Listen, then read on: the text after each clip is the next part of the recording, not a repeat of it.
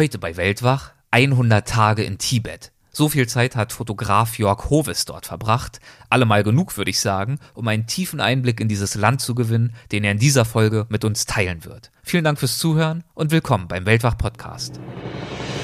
Gespräche mit Landeskennern und Abenteurern. Einblicke in faszinierende Orte. Aufregende Geschichten von unterwegs. Das ist der Weltwach-Podcast mit Erik Lorenz. Die erste große Hürde war, wie komme ich in dieses Land rein und erzähle es keinem. Ja? Wie bringe ich diese ganze Technik dorthin? Ja? Mikrofone, Kameras, Aufzeichnungsgeräte. Ich hatte mir zur Aufgabe gemacht, das wahre Tibet zu finden. Das ist ein sehr erfolgreiches Buch geworden, eine sehr große Kampagne, vielleicht der Meilenstein meines Lebens und nach außen glänzt das alles Gold. Aber die Reise, die Reise selbst, diese 100 Tage physische und psychische Qual mit all seinen Hindernissen, auf der Flucht zu sein, vom Militär, von Aufpassern, von all diesen Umständen, die man in Tibet erlebt hat, auch darüber könnte ich Stunden erzählen. Heute schließen wir gewissermaßen eine kleine Tibet-Trilogie ab. In Folge 47 hatten wir mit Manuel Bauer den Haus- und Hoffotografen des Dalai Lama zu Gast und er hat uns, vielleicht erinnert ihr euch, unter anderem von einer Flucht aus Tibet heraus erzählt, auf der er vor einigen Jahren einen Vater und seine kleine Tochter für eine Reportage begleitet hat. In Folge 57 ging es dann nach Tibet und zwar an der Seite von Stefan Meurisch, der über vier Jahre hinweg von Deutschland aus bis nach Tibet gelaufen war. Ja, und heute gehen wir einen Schritt weiter und schauen uns endlich mal in Tibet selbst um. Und wir tun das gemeinsam mit Jörg Hovest, einem deutschen Dokumentar-, Werbe- und Modefotografen. Er lebt in München, fotografiert aber weltweit und zwar an ausgesprochen spannenden Orten, wie ich finde, in jeweils mehreren hunderttägigen Expeditionen, zum Beispiel in den Amazonas oder eben nach Tibet, hat er die gefährlichsten und abgelegensten Gebiete unserer Erde erforscht und dokumentiert und er möchte mit seinen Aufnahmen die Schönheit der Natur, der Menschen und aber auch ihrer Kultur zeigen und ihnen so ein Gesicht verleihen, um sie zu schützen. In dieser Folge geht es schwerpunktmäßig um seine Zeit in Tibet, das habe ich schon gesagt, wo er, inspiriert durch ein Gespräch mit dem Dalai Lama, zwei atemberaubende Expeditionen durchgeführt hat. Ja, und zum Schluss, da unterhalten wir uns dann auch noch über sein neues Projekt, das ist ganz aktuell, für das ist er gerade wieder in aller Welt unterwegs und dieses Projekt dreht sich um Ozeanien, um die Meere der Welt. Viel Spaß! Hallo Jörg, willkommen bei Weltwach. Ich freue mich, dass du dabei bist. Hi, grüß dich. Wir möchten heute über das Thema Tibet sprechen, ein Thema, mit dem du dich ausführlich und intensiv auseinandergesetzt hast. Und ich glaube, in diesem Fall lohnt es sich wirklich anzufangen mit dem Anfang. Alles begann bei dir mit deiner Auseinandersetzung mit Tibet äh, im Jahr 2011. Bring uns doch nochmal zurück. Wie war dein Leben? Wie war dein Arbeitsalltag bis zum Jahr 2012? Wie sah das aus? Ja, ähm, also mein, mein Leben grundsätzlich war vielleicht anders, als wenn man es heute vermuten würde. Ich komme aus einer ganz anderen Branche. Angefangen hat alles in Nordrhein-Westfalen, wo ich eine Ausbildung als Energieanlagenelektroniker gemacht habe. Ähm, das lag mir aber nicht so wirklich, weil ich immer schon sehr ja, reiselustig war und einfach die Welt erforschen wollte. Ja. Ähm, das gelang mir damals über Umwegen. Da war ich erstmal Fotomodel und hatte das, genoss das Privileg, um die Welt zu reisen, um dahingehend meine Leidenschaft als Fotograf ja über verschiedene Assistenzjobs auszuarbeiten. Und ähm, irgendwann bin ich dann, habe ich mich selbstständig gemacht, bin nach München gezogen und habe hier ein Fotostudio eröffnet. Das hatte damals noch gar nichts mit äh, großen National Geographic Reisen zu tun. Ich war einfach ansässig in der Modefotografie und habe hier in München und auch in ganz Europa für Frauenzeitschriften ähm, fotografiert, ja. Und wie hat sich das dann 2011 verändert, beziehungsweise wodurch? Ähm, sagen wir es mal so, ich, jeder stellt sich ja irgendwann die Frage, ob ob den, der Job, den man macht, so erfüllend ist für sich selbst und ob das eine Sinnmäßigkeit ergibt, was man tut. Und äh, ich war da so ein bisschen in der, ja, nicht in der Sinneskrise, aber ich habe mich wirklich gefragt, ob ich das mein Leben lang machen wollte und vor allen Dingen, was ich damit der Nachwelt hinterlasse, ja, auch im Anbetracht an meine Familie und meine Kinder und meine Nachfahren. Und ähm, da gab es so einen unerfüllten Wunsch, der mich dazu führte, dass ich mich ähm, belesen hat, habe mit verschiedenen, in verschiedenen Büchern, unter anderem auch über den Dalai Lama und Tibet, ja, ein, ein Reiseort oder ein Land, von dem ich damals noch nicht viel wusste, genauso wenig wie vom Dalai Lama. Und das hat mich sehr interessiert und dort wurde ich inspiriert, über ein Buch, über diesen Mann, das mich ja zum Nachdenken gebracht hat, ja, worauf ich daraufhin die Initiative ergriffen habe, ähm, ihn versucht habe zu kontaktieren. Ja, und das ist mir dann auch quasi gelungen. Wie ist es dann zu eurem ersten Kontakt gekommen? Ähm, das war ein, eigentlich ein ganz naiver Gedanke. Ich sage das ganz bewusst naiv, weil die Freunde mir immer zureden wollten und sagen, ja Jörg, so einfach kann man den Dalai Lama nicht treffen mit deiner Idee. Und, ähm, aber es hat trotzdem geklappt. Ja? Wir haben einen Brief geschrieben zusammen mit meiner Frau und haben den quasi an die, äh, an die Regierung gestellt und an den zuständigen Verein, der sich darum kümmert, äh, der sich um die Dalai Lama-Besuche kümmert. Und äh, die fanden unser Schreiben ähm, die fanden das gut, ja, die fanden das richtig gut. Ich habe mich angeboten als ehrenamtlicher Fotograf, der seine Fotos, die er vom Dalai Lama machen würde, frei zur Verfügung stellen würde, mit dem Hintergrund, dass, ich, dass es für mich eine große Bedeutung hat, diesen Mann zu fotografieren. Und als ob das nicht schon jeder Fotograf hätte machen wollen, ähm, kam eine Antwort, ähm, dass das tatsächlich nicht viele gefragt haben. Und äh, anscheinend habe ich mein Herz am richtigen Fleck und habe daraufhin die Einladung bekommen, seine Heiligkeit 2011 vier Tage lang oder fünf Tage lang zu begleiten. Und eure erste Begegnung, die war ja gleich relativ denkwürdig. Auch dein Sohn hat ja da eine gewisse Rolle gespielt. Ja, das, das ging dann irgendwie alles sehr schnell und ich habe äh, die Chance genutzt, meinen kleinen Sohn und meine Frau mitzunehmen. Er war damals, ich glaube, zwei Jahre alt und ähm, er war so ein bisschen vorbereitet, hat natürlich Fotos gesehen. Der Mann ohne Haare im, in roter Mönchsrobe, er konnte noch nicht richtig sprechen. Und dann gab es diesen einen Moment im Hotel, wo man muss sich das vorstellen, die Leute stehen Spalier, ja, ranghohe Politiker, alle warten auf, auf ähm, die Begegnung mit seiner Heiligkeit und strecken schon so ein bisschen die Hand raus. Jetzt kommt er gleich, ich sag ihm Hallo. Und wo er dann rauskommt, ich werde diesen Moment nie vergessen, läuft er tatsächlich den ganzen Gang ab, ignoriert uns alle, um zu meinem Sohn zu gehen, der noch im Kinderwagen saß. Und äh, meine Frau stand so ein bisschen hinter mir, die ist fast in Ohnmacht gefallen, weil sie dachte, der schreit gleich los oder so.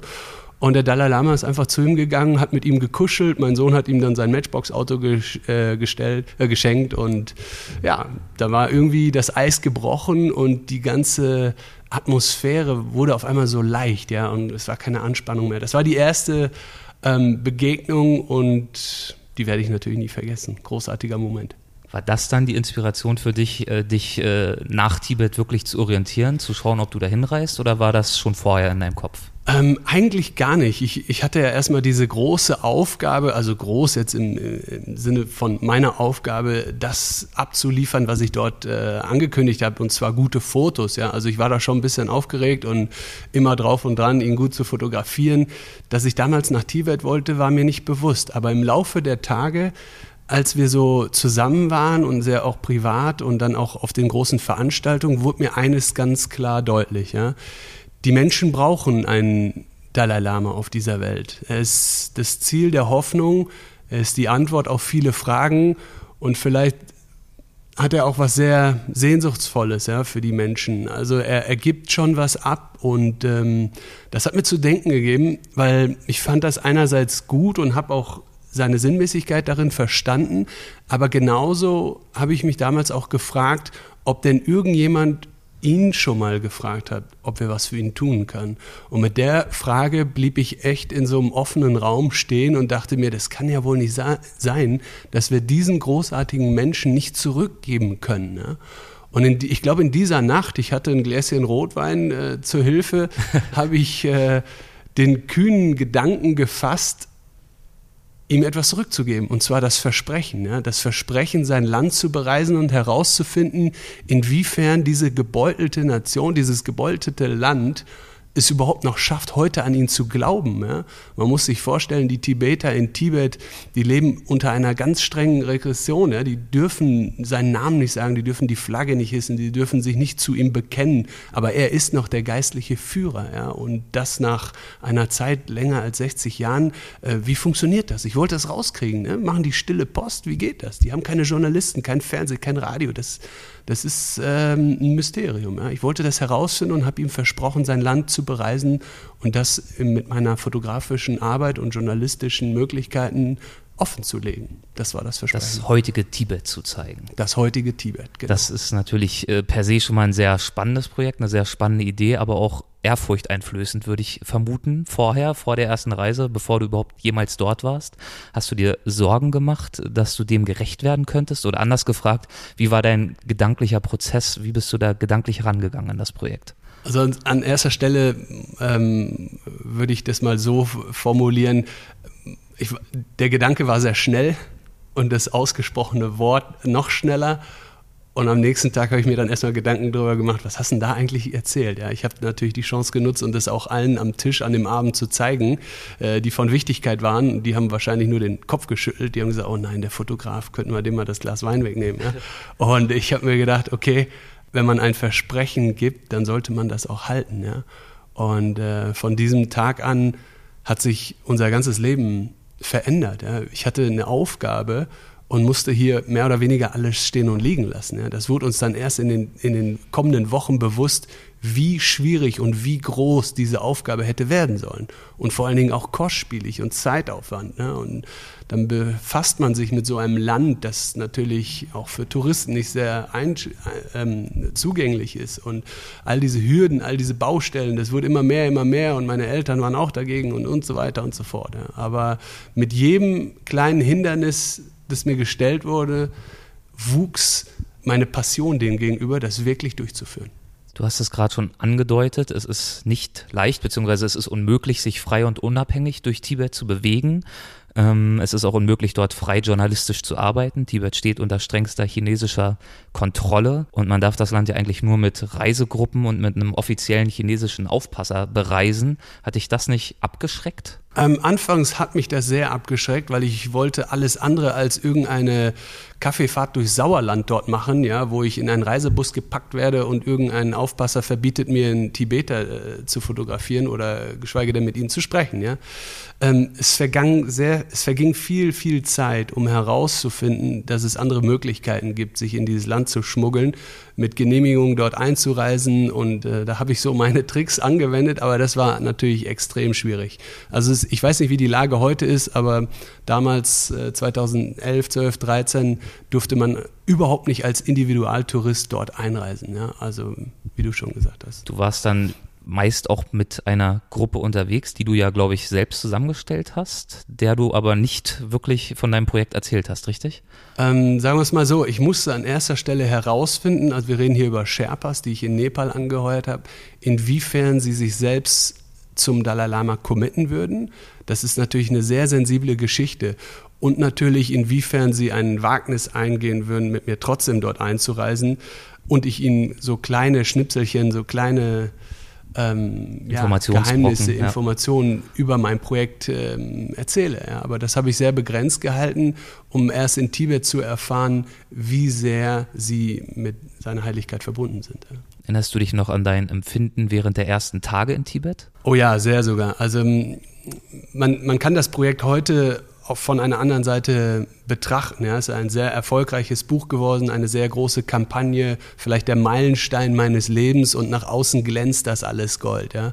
Aber die Reise, die Reise selbst, diese 100 Tage physische und psychische Qual mit all seinen Hindernissen, auf der Flucht zu sein vom Militär, von Aufpassern, von all diesen Umständen, die man in Tibet erlebt hat, äh, auch darüber könnte ich Stunden erzählen, aber das war wirklich keine schöne, also in, in dem Sinne keine schöne Reise. Keine entspannende Reise, Nein. aber auf jeden Fall eine intensive Reise, die Absolut. sich dir tief eingebrannt hat. Absolut. Wir werden ja bestimmt noch ein paar Aspekte davon gleich beleuchten. Genau. Wie hast du denn vor Ort mit deiner Arbeit angefangen?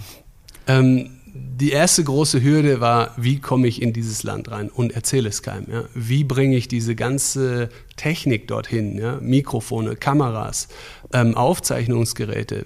Heute gibt es diese wunderbaren kleinen SD-Karten, Mikrochips, ja, das gab es alles nicht. Ich hatte damals riesige Festplatten mit und musste die mit Solarenergie und Autobatterie laden. Ja? Das war alles extrem kompliziert. Und du hattest kein Journalistenvisum oder sowas? Nichts, ich war, genau. nein, überhaupt nicht. Ich war nicht mal registriert, glaube ich. Ähm, wir hatten auch, ich sage oft wir, weil wir oft Teams und unterschiedliche Leute mit hatten. Ja? Wir hatten natürlich auch ähm, die Schwierigkeit, ähm, für den Fall, dass wir kontrolliert worden werden, ja, irgendwelche Genehmigungen vorzuzeigen. Ja. Auch das war eine große Aufgabe in dieser Zeit. Und in der ganzen Zeit hatte ich keinen Kontakt zur Außenwelt. Ja. In Tibet funktionieren unsere deutschen Handys nicht. und auch keine Satellitentelefone in den meisten Orten. Mal ganz grundsätzlich gesprochen, inwiefern stimmt denn die Wirklichkeit mit dem häufig in den Medien gezeichneten Bild dieses spirituellen, buddhistischen, Shangri-La-artigen Märchenortes überein? Ja, das ist eine große Lüge. Also das ist die, die Art und Weise, wie Tibet verkauft wird. Und ähm, es hat aber seine Berechtigung, weil viele diesen Ort gerne sich, sich gerne so vorstellen. Ja? Genau aus dem Grund, weil man nichts von diesem Land äh, weiß. Ja? Es ist so eine Art Märchenschloss. Es ist so eine Art, ja, wie du schon sagtest, Shangri-La, ja, die, die große Hoffnung und Sehnsucht, die ist da in den Bergen vergraben, aber das ist es nicht. Ja. In dem Land einmal angekommen, sieht man diese, diese enorme Depression der Menschen, die einfach gebeutelt sind von dem Regime. Ja. Also happy sind die nicht. Ja. Man, man erlebt natürlich visuell den Mensch, wenn man ihn sucht und findet, wie er vor Urzeiten noch gelebt hat. Und das alleine ist schon faszinierend aber den wahren Spirit der Tibeter, ja, dieses ganze Darum, das dürfen die Menschen nicht ausleben und auch nicht zelebrieren. Ja.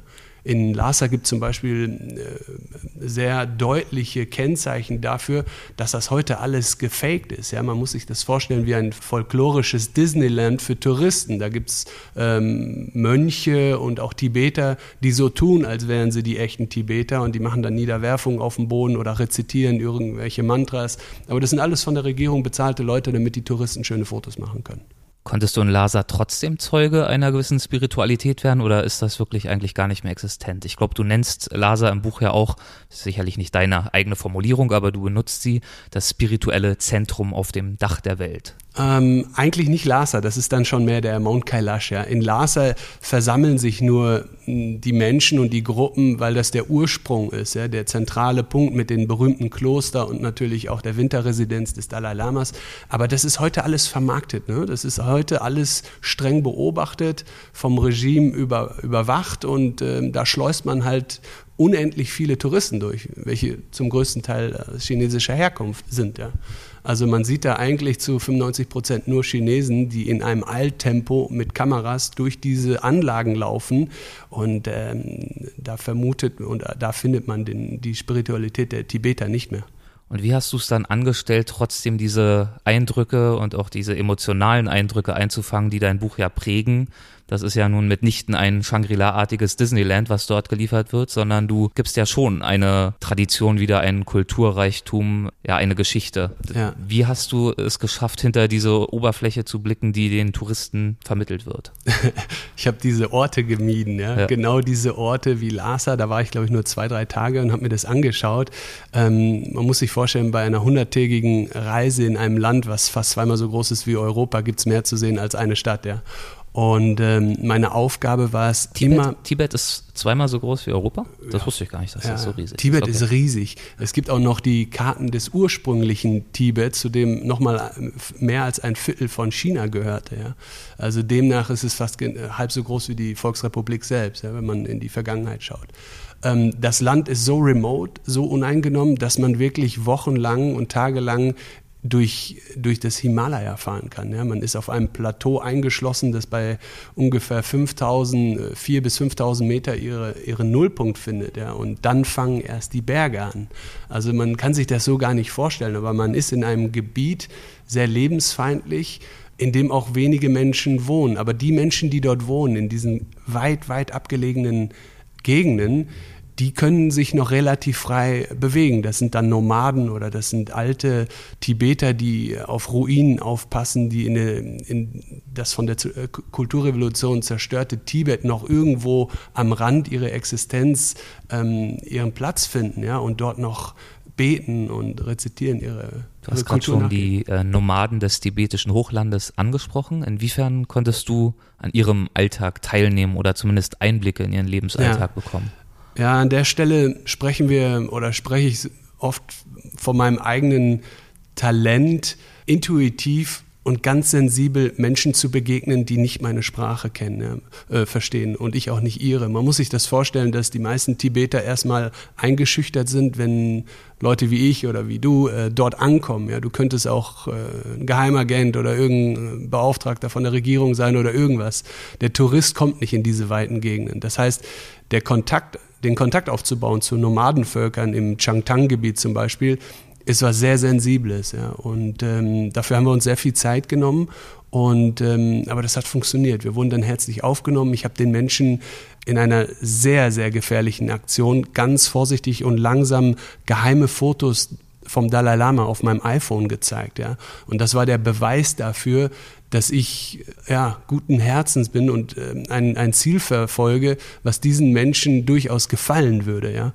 Und äh, damit habe ich mir quasi diese Sympathie gewonnen von diesen Menschen und durfte dann viel Zeit mit denen verbringen. Genau und ist auch für diese sehr abgelegen lebenden Menschen die Besetzung oder die Besatzung sehr präsent. Also du hast gerade die Skepsis beschrieben, mit der ja. sie dir begegnet sind. Man könnte ja durchaus auch denken, so abgelegen, so weit weg, zum Beispiel von Lhasa, spielt das eine deutlich geringere Rolle und die Menschen sind offenherzig, freuen sich, dass da mal ein Besucher vorbeikommt. Nee, leider nicht, leider nicht. Also die Menschen wollen meistens nichts Gutes. Ja? Also die Nomaden werden heute im Hochland vertrieben, um dort ganz andere ähm, Dinge zu verfolgen. Es wird eine riesige Energiegewalt dort aufgebaut in Form von äh, Bauprojekten, Staudämmen ja, und große Gras- und Landflächen der, der dort ansässigen Yaks, die von den Nomaden gepflegt werden, werden diesen Menschen einfach enteignet und weggenommen. Ja. Also da kommt keiner freundlich vorbei. Und darüber hinaus muss man sich das so vorstellen, bildet das Hochplateau Tibet eine eine systematische oder eine sehr wichtige Grenze zu den Anrainerstaaten, die permanent bewacht und äh, stationiert werden muss. Das heißt, man findet dort sehr, sehr viele Militäranlagen mit schwerster Bewaffnung. Das heißt, wir haben unzählige Soldaten, die selbst in den entlegensten Gebieten Tibet ansässig sind und sich dadurch natürlich zwangsläufig mit diesen Nomadenvölkern irgendwo nicht vermischen, aber in Kontakt kommen. Und da gibt es natürlich immer Schwierigkeiten. Ne? Und da sind die Leute sehr vorsichtig geworden. Man merkt schon, dass du ein sehr differenziertes Bild von äh, Tibet zeichnest. Wie bist du denn da vorgegangen, zum Beispiel bei deiner Fotoauswahl? Für ein Bildband ist es ja schon eher, ja. denke ich mal, angeraten, das schöne Tibet zu zeigen und nicht unbedingt das genau. absolut differenzierte Tibet. Und gleichzeitig war dein Anspruch an dich selbst ja, das heutige wahre Tibet zu zeigen. Ja. Wie hast du da die Balance gefunden? Ich glaube, man merkt es schon an solchen Gesprächsaufzeichnungen, dass der Mensch dahinter stehen muss, um eine Geschichte zu erzählen. Ein Buch ist das Plakative, ja? das ist ein Fotobuch, was einen Eindruck gibt über das schöne, faszinierende Himalaya, das Tibet mit den Menschen. Ja? Im Unterton meines, meiner Schrift, meinem Geschriebenen, merkt man schon meine investigative Haltung. Ja. Aber letztendlich vermittle ich den wahren Eindruck nur auf meinen Vortragsreisen durch Deutschland, indem ich einfach viel mehr Zeit habe und in der Diskussion mit Menschen Fragen beantworten kann. Ja. Und da kommen natürlich dann die Hardcore-Bilder auch äh, auf die Leinwand. Und da zeige ich, wie das Tibet heute wirklich aussieht. Wie sind dir diese Bilder gelungen? Du hast das vorhin schon angedeutet, dass du ja. mit allen möglichen äh, Ausrüstungsgegenständen, kleine Kameras, glaube ich, auch ja. unterwegs warst. Was kannst du es ein bisschen beschreiben, wie deine Arbeitsweise war? Ja, also ich hatte mehrere Kameras versteckt. Also die eine vielleicht äh, be berühmteste Aufnahme ist die Aufnahme, in der ich die GoPro in meiner Faust halte. Du siehst, wie groß meine Hand ist. Also ich habe nur die Linse vorne durch Ring und Zeigefinger, äh, durch die beiden Mittelfinger durchschauen lassen, um dort solche Aufnahmen zu machen. Und darüber Durchaus hinaus auch vom Militär zum Beispiel. Ne? Genau, ja. ja. Und ähm, ich wollte das festhalten, was ich erlebe. Ja? Es ist ja keine Lüge, es ist ja äh, die, die wahrhaftige Situation in Tibet. Ich muss es dokumentieren. Ich habe auch oft die Kamera im Selbstmodus, also im Fotografiermodus oder im Filmmodus, irgendwo in eine dunkle Ecke liegen gelassen, habe das kleine LED-Lämpchen abgeklebt und bin eine Stunde später wieder reingegangen, um sie aufzusammeln. Ja? Und äh, dadurch sind mir irre Aufnahmen gelungen. Aber unter anderem musste ich mich auch oft verstecken oder hinter Steinen äh, verharren, um dann irgendeine Panzerpatrouille, Kolonne vorbeifahren lassen und die zu fotografieren. So habe ich das gemacht, ja. Eine Geschichte war ein Loch im Rucksack hinten, ja, wo die Kamera rausschaut und nach hinten weg fotografiert. Und dann stand ich tatsächlich oft in Klösteranlagen, oft auch in zerstörten, ähm, wo Militärsoldaten mir sofort gezeigt haben, hey, hier darf man nicht fotografieren. Und währenddessen hat mein Rücken genau die, das fotografiert, äh, was ich nicht hätte fotografieren sollen. Welche Einblicke in die tibetische Kultur sind dir über das hinaus gelungen, auf diese Art und Weise zu reisen? Über das hinaus, was wir jetzt schon besprochen haben? Also zum einen ähm, muss man alles so ein bisschen kritisch ähm, erstmal äh, aufnehmen und begutachten. Ja? Wenn dir jemand erzählt, alles ist super rosig und hier cool und Tourismus und äh, schönes Land, dann sollte man auch den Tibeter zu Wort kommen lassen, was er darüber denkt. Ja? Es ist immer noch sein Land, es sind wenige Millionen Menschen, die dort leben, in einer Okkupation fast von der halbgroßen Bevölkerung, die dort stationiert ist und dort arbeitet. Ja. Die Menschen haben keine Jobs, die werden, äh, wie schon gerade erwähnt, vom, in Schach gehalten vom Militär und von sonstigen Menschen, werden enteignet, arme Bauernvölker und so weiter und so fort. Die Geschichte ist einfach lang, aber was mir aufgefallen ist, dass ein ungebrochener Wille dort noch vorherrscht, ja, aber sehr sensibel ist ja, und äh, sehr vorsichtig wird damit umgegangen. Aber die Menschen lassen sich nicht einfach so unterdrücken und wegsperren. Ja. Sie kämpfen schon für ihre Verhältnisse ähm, sehr stark in dem, was sie machen können, aber man muss sich dort auch ein bisschen mit dem Buddhismus befassen. Es ist eine sehr friedliche Religion, eine eine Religion ohne Widerstand, ohne Gewalt, ohne Kraft, ohne, ne? das muss alles, ja, wie soll ich sagen, in, in einem gewissen Umfang des Karmas passieren.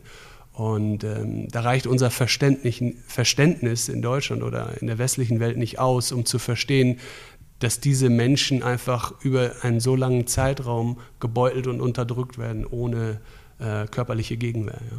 Das führt übrigens dazu, dass die Menschen sich ähm, ja, aus ihrer misslichen Lage ähm, zum Suizid bewegen und sich selbst anzünden, was man oft in Deutschland oder in der westlichen Welt dann zu hören bekommt aus Tibet. Ne? Das heißt aber, dass der Buddhismus immer noch einen durchaus beträchtlichen Einfluss auf die Kultur und auf die Wesensart dieses in Anführungszeichen Volkes. Man kann natürlich nicht von einer Wesensart sprechen, aber diese Einflüsse sind schon noch deutlich spürbar, auch im Umgang mit der Besatzung. Also er, er prägt dieses Land und äh, er wird zum großen Teil äh, touristisch aufgearbeitet, dass auch wir einen Zugang zu diesen Bildern bekommen. Also es ist jetzt nicht klar, man sieht die, die Massen an Betonburgen da, die sehr an China erinnern, in den Großstadtmetropolen, auch in Tibet. Ja.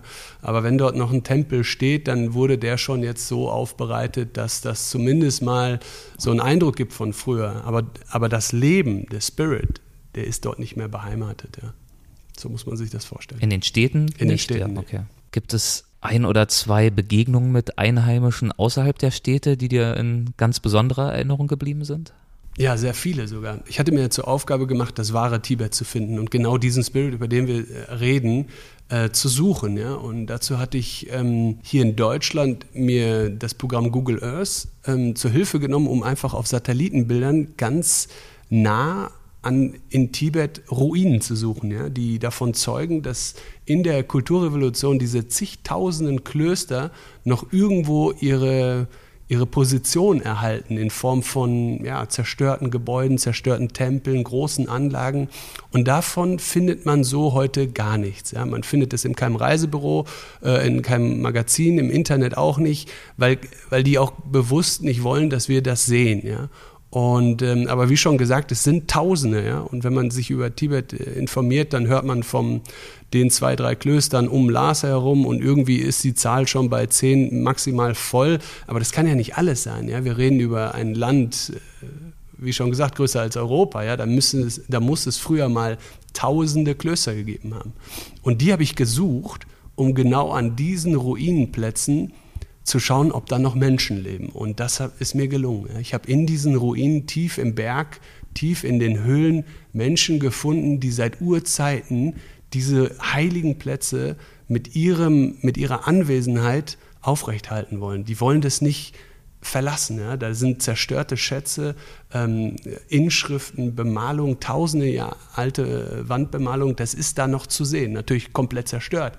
Aber dort habe ich den Spirit gefunden und dort habe ich die Menschen gefunden, die mir das wahre Gesicht zeigen. Ja? Und das war sehr eindrucksstark. Ich glaube, das werde ich nie vergessen. Das heißt, obwohl dort aktiv keine Religion mehr praktiziert wird, ist es nicht so, dass sie in den Tempel gehen, um gemeinsam Rituale äh, zu praktizieren, orientieren sie sich trotzdem nach diesen alten Ruinen und leben drumherum, stellen drumherum ihre Behausung auf. Ja, das ist quasi alles, was die Menschen haben. Ja. Versetzt man sich in den Gedanken, wie Deutschland vielleicht vor 300, 400 Jahren war, einmal war, dann gab es auch die Kirchen, die gibt es immer noch. Ja. Aber das ist der, der Punkt, an dem sich Menschen versammeln. Wenn das zerstört wird, ist es immer noch der Punkt, an dem sich Menschen versammeln. Ja? Natürlich nicht mehr so viele wie vor der Kulturrevolution, aber man sieht an diesen an diesen Plätzen, an den Abnutzungsspuren der Pfade, an den kleinen errichteten Altars durchaus eine Bewegung. Ja. Menschen pilgern immer noch dahin.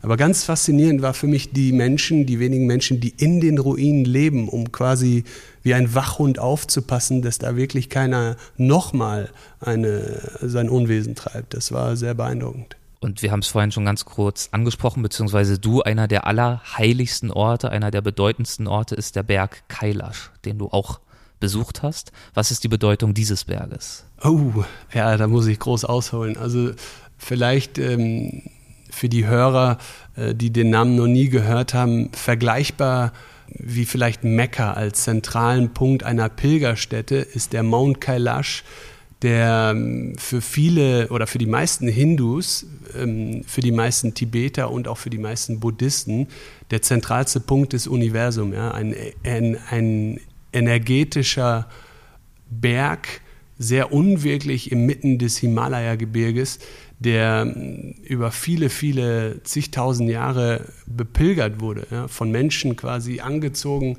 eine Chora-Bild, um die man laufen kann, um die man umrunden kann, wo echt unglaubliche Dinge mit einem passieren. Es ist wie eine Art ähm, Reinkarnation seiner selbst, weil man sein ganzes Leben dort wiederfährt. Ja. Es ist der Geburtsort von Shiva, der Geburtsort ähm, von Buddha und ja, ein unglaublicher Ort. Ja. Und ähm, den kann man allerdings nur im Sommer bereisen und ähm, ja, wir hatten das Problem, dass wir die Zeit nicht verändern können. Ich bin erst im Winter dort angekommen und hatte dort eine Du hast es ja. trotzdem probiert, ihn zu bereisen, in Anführungszeichen. Und es entwickelte sich zu einer gewaltigen Herausforderung. Ich, ja, ich wäre fast verreckt an diesem Berg. Also ich musste das tun, weil es war ein großer und wichtiger Teil dieses Projektes, dieses heiligste Zentrum zu besuchen. Ähm, mir wurde aber davon abgeraten, von Seiten, eigentlich von allen Seiten, diesen Berg überhaupt zu besuchen, weil er auch nicht zugänglich ist. Ja. Weil ihm noch so viel Schnee lag.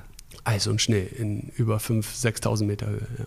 Aber du bist dann aufgebrochen. Wir haben, ja, ich hatte vorher leider noch eine, ja, eine, ja, wie soll ich sagen, ich wurde vielleicht auch durch die Psyche, durch diese ganze Erschwernis ähm, beeinflusst und unterlag dort der Höhenkrankheit, kurz bevor die Expedition um den Mount Kailash losging. Erst davon musste ich mich kurieren, was natürlich kein guter Start ist für so eine gewaltige psychische Herausforderung. Aber auch das haben wir hingekriegt und der Wille in meinem Kopf war so un, ungebrochen. Wir haben das dann gemacht und ich konnte viele Leute auch noch vor Ort überzeugen, uns äh, dabei zu helfen. Ja? Jugendliche, die tragen, äh, getragen haben, denen ich natürlich Geld dafür gegeben habe. Und äh, daraus ist eine unglaubliche Reise geworden ja, um den Mount Kailash ihr habt die Reise, ihr habt den Rundweg vollenden können. Wir haben den Rundweg vollenden können mit, äh, mit dramatischen Bildern. Wir mussten Sauerstoff zu uns nehmen, wir haben starke Medikamente zu uns nehmen müssen, um dort echt nicht zu verrecken, weil das war die Eishölle, ja, und äh, das war echt der Wahnsinn. Ich kann das gar nicht beschreiben, ohne dir Videos und Fotos zu zeigen, aber dazu musst du mal auf meinen Vortrag kommen. Weil das Wetter auch so, so auf euch hereingebrochen ist? Oder also ich versuche mir das vorzustellen. Klar, die Höhe, das kann ich verstehen. Ja. Da, da kriege ich auch jedes Mal die Höhenkrankheit, wenn es ja. äh, über 5000 Meter geht. Da liegt Schnee, okay, da kann man ja drüber gehen im Normalfall oder mit Schneeschuhen drüber, aber wahrscheinlich war es nicht so beschaulich. Vielleicht beschreibe ich das mal anders. Ich habe mit äh, Reinhold Messner lange mal darüber gesprochen. Der hat nur gesagt, das ist verrückt. Er selbst war nie am Mount Kailash und hat den auch nie bestiegen.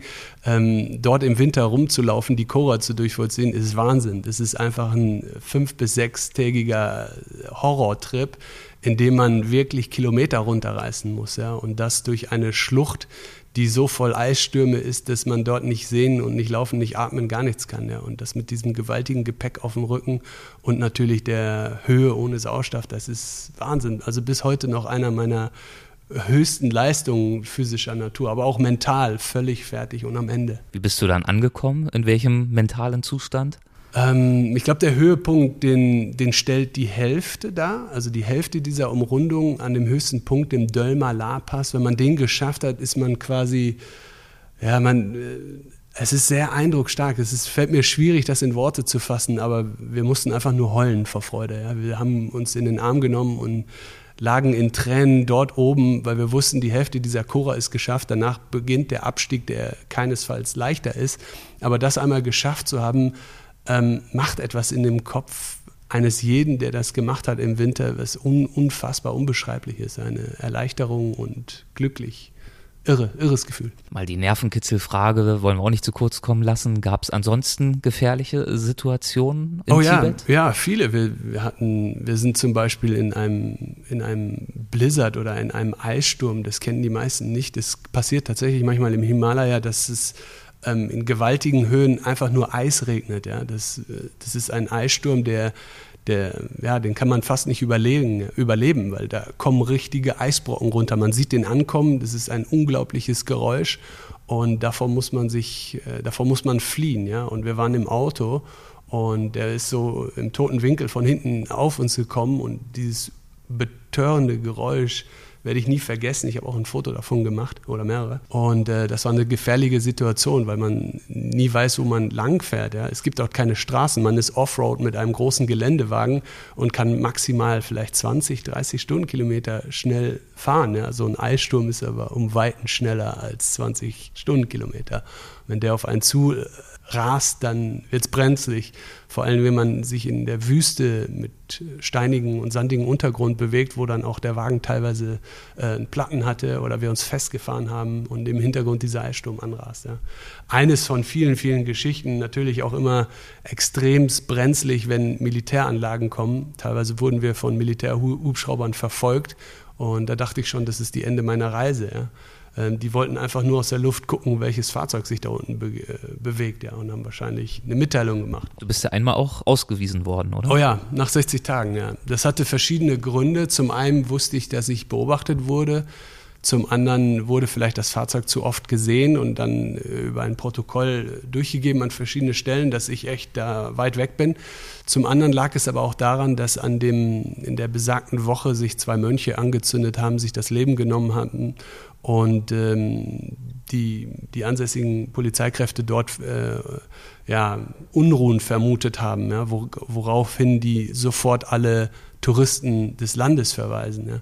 Bei mir war das der, der blödeste Moment überhaupt, weil ich kurz vor Mount Everest stand. Den Zugang mit meinen Genehmigungen am Mount Everest hatte ich. Ich hatte sogar eine Genehmigung.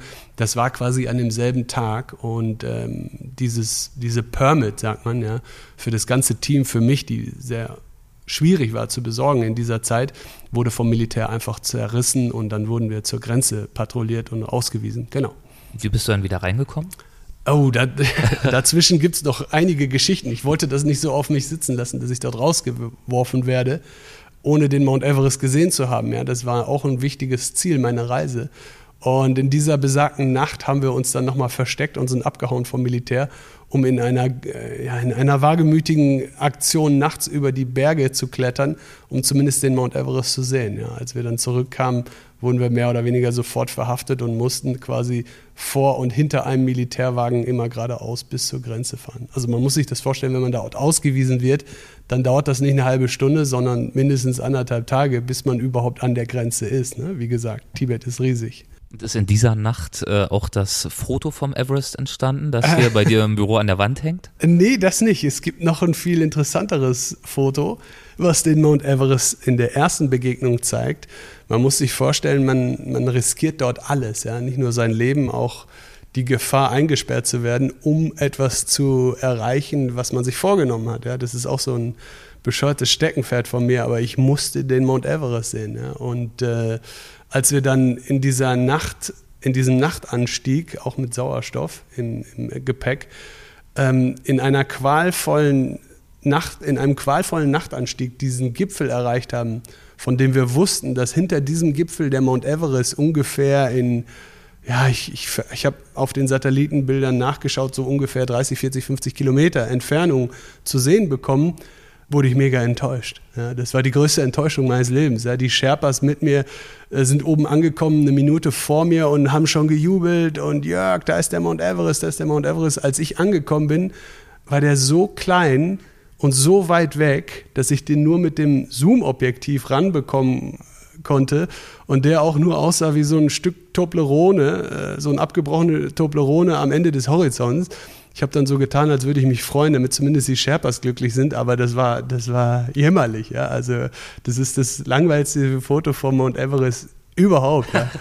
Und äh, dafür haben wir wirklich alles riskiert. Okay, du wurdest dann ausgewiesen? Genau, wir wurden dann rausgeschmissen und äh, man hat uns gedroht und der Pass wurde markiert und so weiter und so fort. Und da bin ich nach Hause gefahren, geflogen und das war nach 60 Tagen.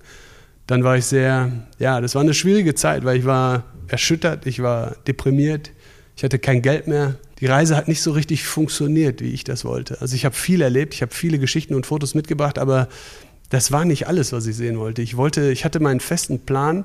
Ich hatte auch eine Karte gezeichnet. Ich habe die großen Ziele, den Mount Kailash, das entlegene Guge, das Changtang, das habe ich alles noch nicht erlebt und das hat mich sehr gestört und Gott sei Dank hat meine Familie und der Beistand meiner Freunde, die haben mir alle geholfen, mir wieder Mut zu machen.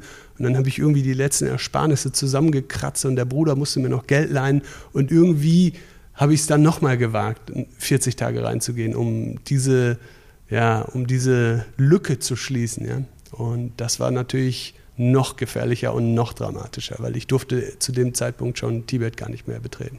Und warst du im Mindset noch genauso offen wie am Anfang oder saß dir jetzt schon so ein bisschen die Angst vor dem Scheitern des Projekts auch ähm, in, in sehr subjektiver Art und Weise im Nacken? Ja, sagen wir es mal so, ich war auf jeden Fall bei der zweiten Reise besser vorbereitet. Ich wusste ganz genau, wie ich mich zu verhalten habe. Ich wusste ganz genau, worauf ich aufpassen muss. Und ähm, mit, dem, mit der Aussicht, in ein noch entlegeneres Gebiet zu reisen, wusste ich, dass wenn ich einmal drin bin im Land, das war die schwierigste Hürde, wird es auch ein bisschen einfacher, weil ich dann wirklich so weit weg bin vom Schuss, dass dort nicht mal ein Militär oder irgendjemand aufpasst, ja, geschweige denn eine Kamera zu finden ist. Und das ist mir dann gelungen. Ja. Und was waren dann die Höhepunkte in dieser zweiten Etappe?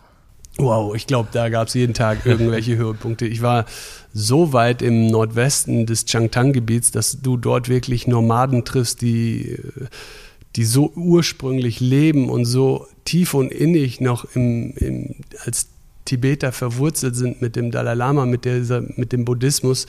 Das war für mich das absolute Highlight, weil das war das, was ich gesucht habe. Das absolute Spirit, ja, die absolute ähm, Reinheit dieser dieser Menschen. Ja? Und das in einer Welt zu erleben, in dem unter anderem auch dieses heiligste Zentrum der Mount Kailash steht und auch diese Ruinenwelten von Kuge, Rutok und dieser Nordwesten, diese unglaubliche Weite dieser Wüste zu erleben, war ein absolutes Highlight für mich. Ja. Und du bist auch zum Mount Everest dann schließlich zurückgekehrt.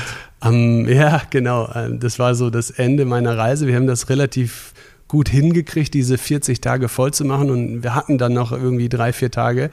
Und da stand natürlich als letztes Ziel noch auf meiner Reise, ähm, wir müssen ins Basecamp, ja, wir müssen ins Basecamp Mount Everest, weil ich hatte eine ganz spezielle Aufnahme in meinem Kopf, die ich lange geplant habe. Ja. Ich wollte eine Aufnahme machen, diese Nordflanke ähm, im Sternenlicht, ja, im Vollmond ohne Wolken, im, ja, das ist natürlich ein Wunschgedanken, weil der Mount Everest ohne Wolken, das hat man nie. Ja, Leute scheitern genau wegen dieser Wetterumschläge und eine sternklare Nacht mit Vollmond, das, auch das gibt's nie. Aber irgendwie hatte ich das Glück auf meiner Seite. Das ging genau aus. Ja. Das hat auf die, auf die Nacht gepasst, an der ich ins Basecamp kam. Diese Aufnahme auch unter harten Bedingungen, es war arschkalt und sehr windig, diese Aufnahme ich zu machen. Minus ja. 20 Grad und du hast minus, dann da wirklich. Ja, Minus viel kälter noch, noch? ja. Okay. Und äh, man versucht dann Herr der Technik zu werden. Ja? Wie schafft man es, dass diese Kamera eine Langzeitbelichtung macht, damit die Sterne auch sichtbar werden? Ja? Es ist pure Nacht, der Berg wurde nur vom Mondlicht angestrahlt. Aber auf die Aufnahme bin ich natürlich sehr stolz. Das war dann auch nicht in 20 Minuten erledigt wahrscheinlich. Das Nein, Foto. überhaupt nicht. Das ging so lange, bis wirklich alle Akkus platt waren und ich meine Finger nicht mehr bewegen konnte. Ja. Ja. Und was zeigt das Foto? Was macht das Foto aus? Also das Foto ist äh, für meine Verhältnisse einzigartig, weil es den Berg ähm, in einer klaren Vollmondnacht zeigt. Ja. Man sieht die, die Schneehänge, wie sie leuchten nachts im, im tiefen Hintergrund, im schwarzen Hintergrund der Nacht. Und es zeigt den Mount Everest in seiner vielleicht majestätischen Ansicht. Ja. Das ist die tibetische Ansicht vom Rumbuk-Kloster, vom Basecamp aus. Ja. Das ist die spektakulärste Aufsicht auf diesem Bild aufgenommen mit einer großen Kamera, mit einer Leica damals, die auch die Möglichkeit hat, das ganz detailliert darzustellen. Ne? Und man sieht sogar diesen Schweif, der noch vom Wind her entsteht, nicht wahr? Dort an der linken Flanke. Ja, genau. Das ist dieser permanente ja. Schweif, wie so ein Jetstream, wie so eine Art äh, Wolke. Ne? So Woran man ihn auch gut aus der Ferne erkennt, Absolut, weil er eigentlich der einzige Berg ist im Umland, der diesen Schweif hat, weil er genau, genau in diesen Jetstream gerade so reinreicht. Richtig. Ja. Inwiefern hat sich deine Wahrnehmung Tibets mit der Zeit dann verändert oder weiterentwickelt? Oh, ähm, also weiterentwickelt entwickelt nicht. Sie hat mich geprägt und sie bleibt als Erinnerung und als Teil meiner Botschaft, das zu vermitteln. Aber darüber hinaus kriegt man nichts aus Tibet mit. Das ist ja das Dramatische. Ja. Meine Aufnahmen sind Zeitaufnahmen aus einem Zeitfenster von 2011 bis 2013. Danach, was danach und davor passiert ist, das weiß ich nicht. Man, man bekommt keine Informationen aus Tibet. Ja. Ich müsste einen verrückten Reisenden treffen, der Ähnliches vorhat, um ihn zu fragen, was er erlebt hat. Ich kenne natürlich nur die Geschichten von Touristen, die Lhasa besucht haben und den heiligen See Namzo, ähm, die, ja, die bestätigen mir meine Eindrücke von damals und sagen, das ist noch alles viel schlimmer geworden. Ja. Neben dem heiligsten Tempel steht heute ein McDonald's zum Beispiel ja. und Fastfood-Ketten direkt vom Potala-Palast und sowas. Ja. Das sind nur noch LED-Schilder und äh, äh, hunderttausende tausende Touristen chinesischer Herkunft, die dort durchrennen und Selfies machen. Hattest du die Gelegenheit, das fertige Buch dem Dalai Lama zu präsentieren? Oh ja, klar.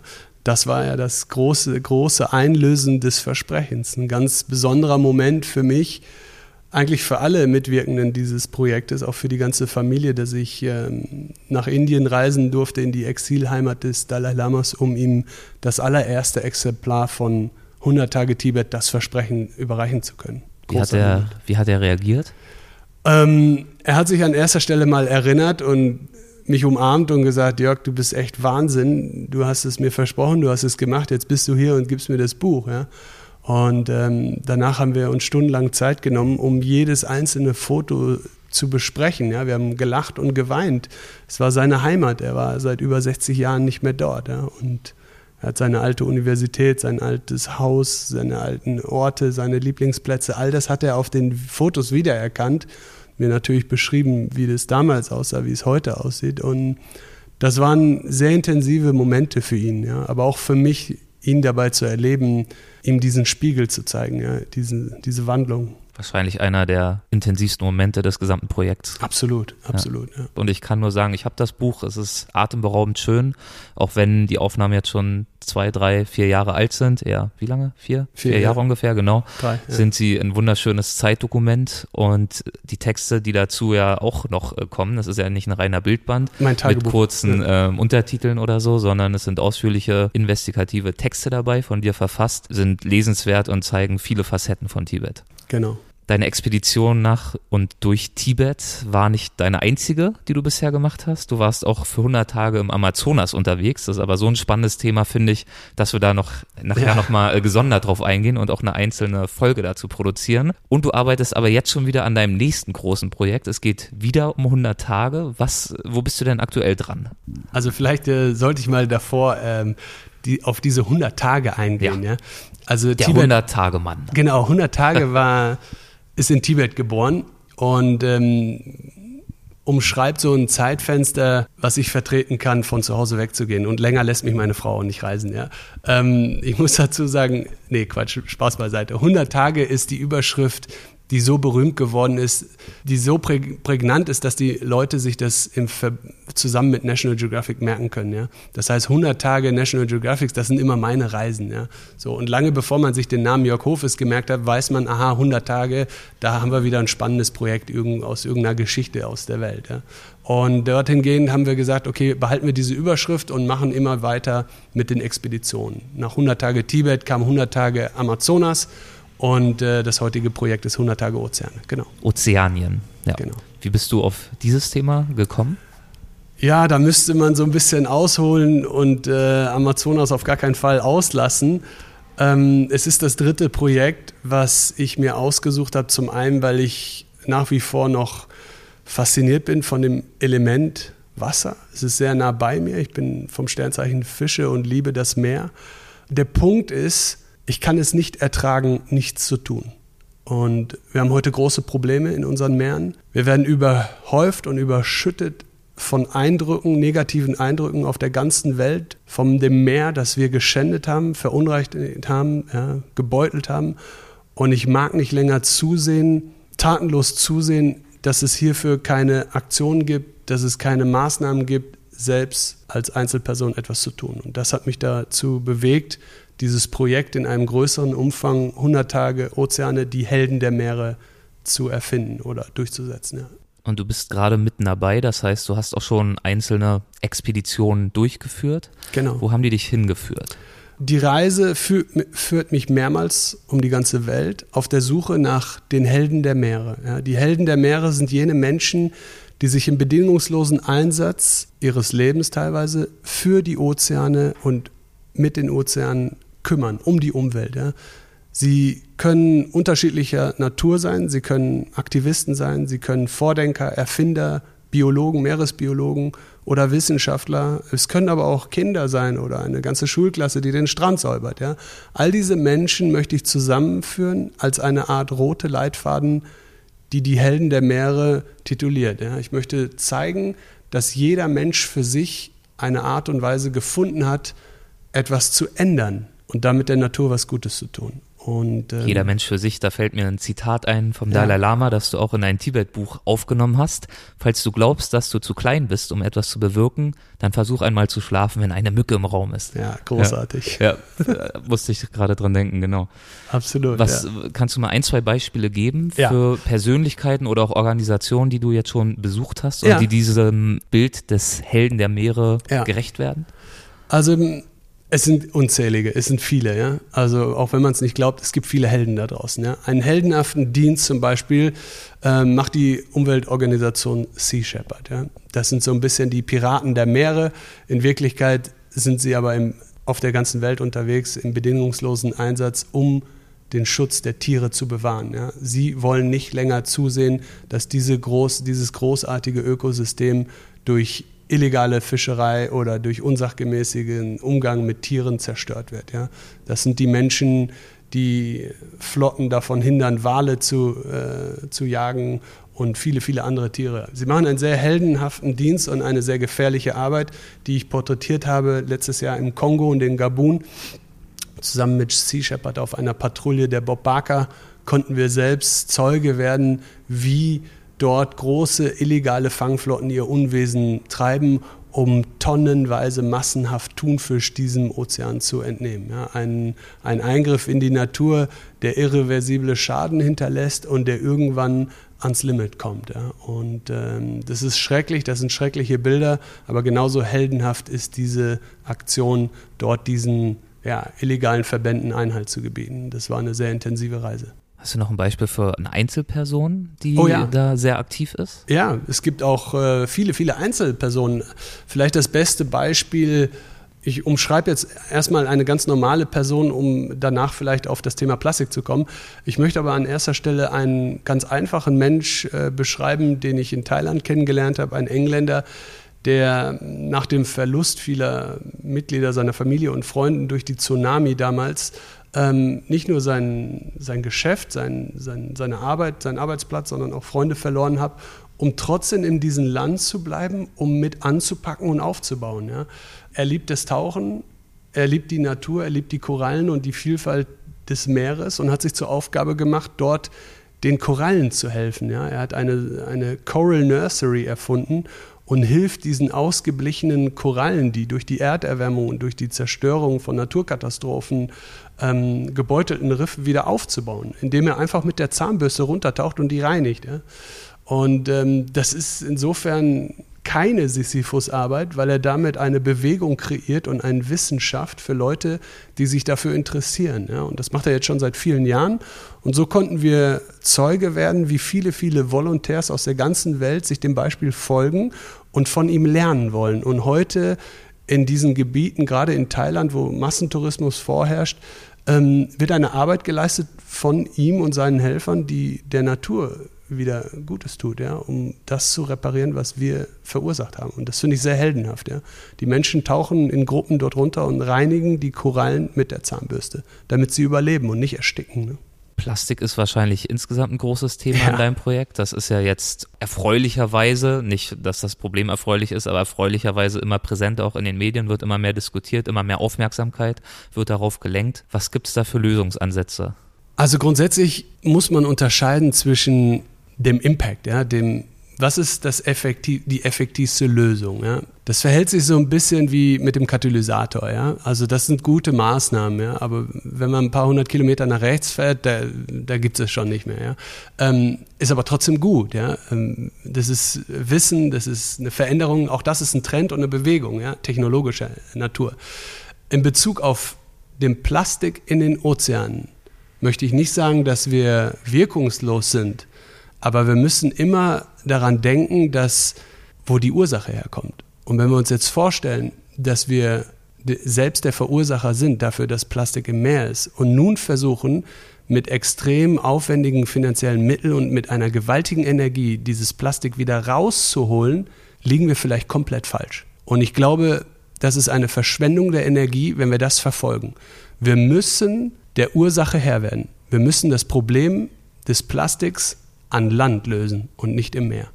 85 Prozent des gesamten Plastikmülls kommt aus den Flüssen von Land. Das heißt, wenn wir hier keine, keine Lösung finden, das zu stoppen, dem Einhalt zu gebieten, wird es immer so weitergehen, immer so weitergehen. Ja? Und wir reden von dritten Weltländern, die an erster Stelle diese Müllverursacher sind. Ja? Aber das sind auch unsere Produkte, die die benutzen. Also wir sind davon äh, deutlich betroffen. Ja? Und das schwemmt auch zu, mir, zu uns, ja, nach Europa. Der ganze Müll, den die dritte Welt verursacht, wir reden von Orten in der Karibik, Haiti zum Beispiel, habe ich erst kürzlich besucht, ja, Peru, Bangladesch, Indien, chinesische Küsten. Durch die Zirkulation der Meere versammelt sich das auf diesen großen Patches und gelangt wieder an die Küsten, gelangt an, auf die ganze Welt. Nicht nur in den Tierkreislauf, sondern an unsere wunderbaren Strände. Es gibt keinen Strand auf der Welt, den ich heute nach 20 Jahren besucht habe, wo kein Plastik zu finden war. Egal, ob man 10.000 Euro für die Malediven ausgibt oder auch nur 500 auf Mallorca. Plastik ist überall. Und ich kann nicht länger zusehen, dass das, ja, die Natur so mitmacht und dass unsere Kinder und unsere zukünftigen Generationen das miterleben müssen. Ja? Indem die Eltern aufpassen müssen, was die Kinder am Strand aufheben. Ich finde das einfach schrecklich. Und hiergehend habe ich einen Held gefunden, der dazu eine sehr interessante und sehr hoffnungsvolle Lösung darbietet. Der Mann heißt David Katz und er hat die Organisation Plastic Bank erfunden. Wir waren dazu in Haiti, ihn besuchen und haben und wurden Zeuge, wie diese Umwandlung von Müll in Wert, in einen Wertgegenstand funktioniert. Wir reden hier über ein globales Recycling-Konzept, was rückwirkend wieder in, die, in unsere Welt einfließen soll. Und zwar mit dem Ankauf von diesem Müll oder wir nennen es Social Plastic in unsere Welt. Ja. Das bedeutet, die Menschen in der dritten Welt fangen an, die Strände zu säubern. Sie werden, auf, sie werden das Plastik aufheben. Sie werden geschult und unterscheiden zwischen wertvollem Plastik und nicht so wertvollem Plastik, Hartplastik, Weichplastik. Das wird alles in Collector Centers gesammelt, geschreddert, gereinigt, zu Granulat umgewandelt. Die Menschen bekommen dafür Geld, Essen oder Elektrizität. Und dieses Granulat wird dann zurücktransportiert in unsere Welt. Und dann kommt es in unserem Kreislauf, ja, in unser Konsumkreislauf. Wir werden dann die Shampooflasche von Henkel kaufen, die ist aus Social Plastik hergestellt.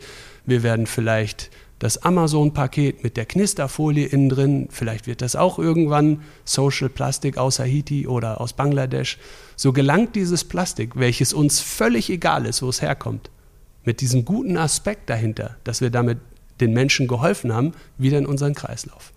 Wir machen kleine Abstriche, wenn es vielleicht darum geht, unserem Sohnemann oder unserem Kind ein Butterbrot in Plastik für die Schule einzupacken. Da sagen wir, okay, das darf kein recyceltes Plastik sein. Aber was ist mit der Mülltüte? Was ist mit dem Blumentopf? Was ist mit dem Dübel in der Wand? Was ist mit dem Plastikscharnieren von Ikea? Das kann alles aus recyceltem Plastik hergestellt werden. Die Qualität ist die gleiche.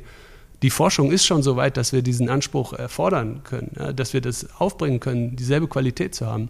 Und der Preis wird sinken. Umso höher der Ölpreis wird, umso näher geraten wir an diesen Punkt, an diesen Break-Even, an dem dieses recycelte Plastik genauso günstig ist wie das Virgin-Plastik.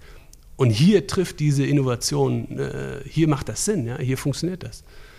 Plastic Bank kann damit die ganze Welt retten, quasi die Ozeane reinigen. Und daran glaube ich, deswegen habe ich diesen Mann zu meinem Helden gemacht. Ja. Man merkt, es ist ein wichtiges und ein sehr vielseitiges Projekt, das du da oh ja. angegangen hast. Wie können denn unsere Hörer das Projekt am besten ja, verfolgen oder sogar auch unterstützen? Ah, das ist die große Frage. Unterstützen. Wer unterstützt mich eigentlich? Wie mache ich das eigentlich? Das fragen mich alle jeden Tag, ja, und ich weiß es selbst nicht. Also ich bin ein bescheidener Kerl, ja. Ich bin wirklich bescheiden. Ich riskiere alles und gebe die ganze Kohle für die Projekte aus. Man kann mich eigentlich nur dahingehend unterstützen, dass man mein Buch kauft oder auf meine Vorträge kommt. Ja. Also meine Haupteinnahmequelle sind Vortrags Reisen. Ja? Also ich halte Multivision-Shows in 90 bis 120 Minuten, in denen ich den Zuhörern, den Zuschauern in eindrucksstarken, emotionalen Bildern und Videos zeige, was ich erlebt habe. Und das ist mit, mit Abstand interessanter und äh, ja, nachhaltiger als ein Besuch im Kino. Ja? Das ist echt Action. Und ich brenne dafür auf der Bühne, bin sehr authentisch und würde mich freuen, dort noch viel, viel mehr, viel, viel mehr Zuschauer zu empfangen. Ja. Und die Termine, die findet man wahrscheinlich auf deiner Website? Genau, das kommt dann erst nach der ganzen Reise. Als erstes kommt das Buch und der Dokumentarfilm 100 Tage Ozeane, die Helden der Meere. Und im Anschluss darauf hin werde ich natürlich wieder durch Deutschland, durch die Städte reisen, um dort Vorträge zu halten. Hast du schon ungefähr anvisiert, wann es soweit sein wird mit dem Buch? Ähm, ja, Film? das Buch soll nächstes Jahr im Herbst rauskommen, also im Herbst 2019.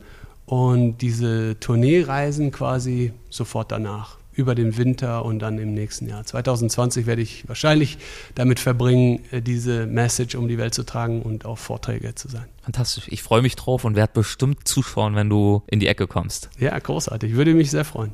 Klasse, dann vielen Dank für diese erste Runde. Wir werden jetzt gleich noch eine zweite anfügen zu Amazonien. Ich hoffe, du kannst noch ein bisschen. Na klar. Die wird dann in ein paar Wochen erscheinen.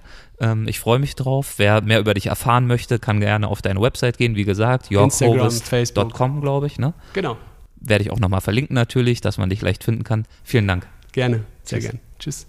Das war mein Gespräch mit Jörg Hovest. Ich hoffe, die Folge hat dir genauso gut gefallen wie mir. Ich fand seine Ausführungen zu Tibet und Ozeanien wirklich toll, sehr interessant, sehr plastisch, sehr emotional. Man merkt einfach, wie sehr er mit Leib und Seele dabei ist.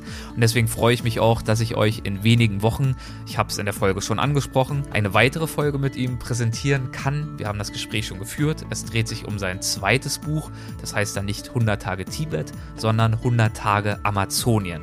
Er war im Tibet tiefen Dschungel unterwegs und das sind wirklich spannende Erlebnisse, die er dort gesammelt hat und einfach mitreißende Anekdoten und auch Einblicke in die Lebenswelten der indigenen Völker, die dort leben.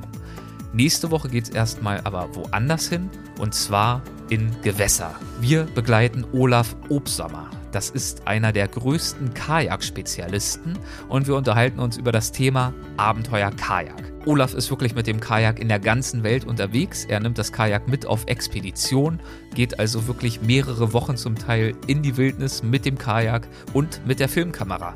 Er ist ein Filmexperte. Er produziert Reportagen, Dokumentationen in Spielfilmlänge und auch äh, aufregende YouTube-Videos, die sehr erfolgreich laufen. Und ähm, ich denke, das Gespräch wird euch gefallen. Bis dahin, alles Gute, ciao.